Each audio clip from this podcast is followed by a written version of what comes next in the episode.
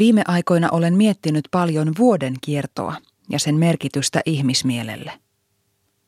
Yritin keksiä jonkin muun vertauksen kuin sen vanhan ja kuluneen luonnon kiertokulusta ja siitä, miten jotain vanhaa on kuoltava, jotta uutta voi syntyä ja miten luonnossa kaikki tapahtuu ajallaan. En keksinyt. Tuo vertaus on oikeasti hyvä ja kuvaava. Me ihmiset olemme osa luontoa, emmekä ole nykypäivänä tunneelämältämme yhtään sen nopeampia kuin tuhansia vuosia sitten. Kun tapahtuu kriisi tai elämänmuutos, me osaamme toimia nopeasti, järkevästi ja tehokkaasti. Me osaamme, koska on pakko. Jälkeenpäin voimme ihmetyksellä muistella tapahtunutta. Mutta siinä vaiheessa, kun muutos näyttää ulospäin olevan jo ohi, mielen sopeutuminen vasta alkaa. Mielemme ei erottele sitä, minkä sävyinen muutos on. Tottuminen uuteen on hidasta, vaikka muutos olisi positiivinenkin.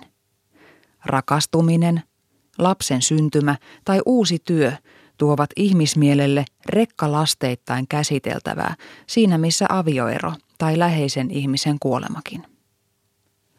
Muuttuminen vaatii aina aikaa. Vaikka muutos olisi suuri helpotus, pitkään odotettu käänne pahasta hyvään, poistottuminen vanhasta kestää. Palaamme jälleen vuoden kiertoon.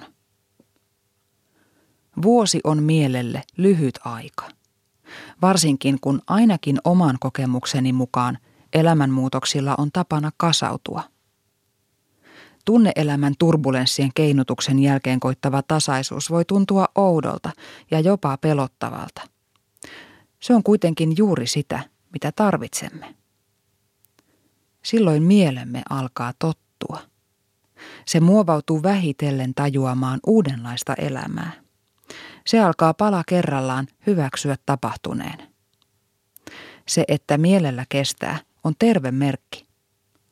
Impulsiivisuus voi olla trendikästä, mutta ihmismielelle se on pidemmän päälle tuhoisaa. Kun sitten jonain päivänä tajuaa, että elämä on enimmäkseen turvallista, hyvää ja joskus jopa tylsää arkea, alkaa olla lähellä sopeutumista. Silloin voi hyvästellä sen, mitä ei enää ole, ja nähdä, mitä vanhasta jäi jäljelle. Viime aikoina olen miettinyt paljon vuoden kiertoa.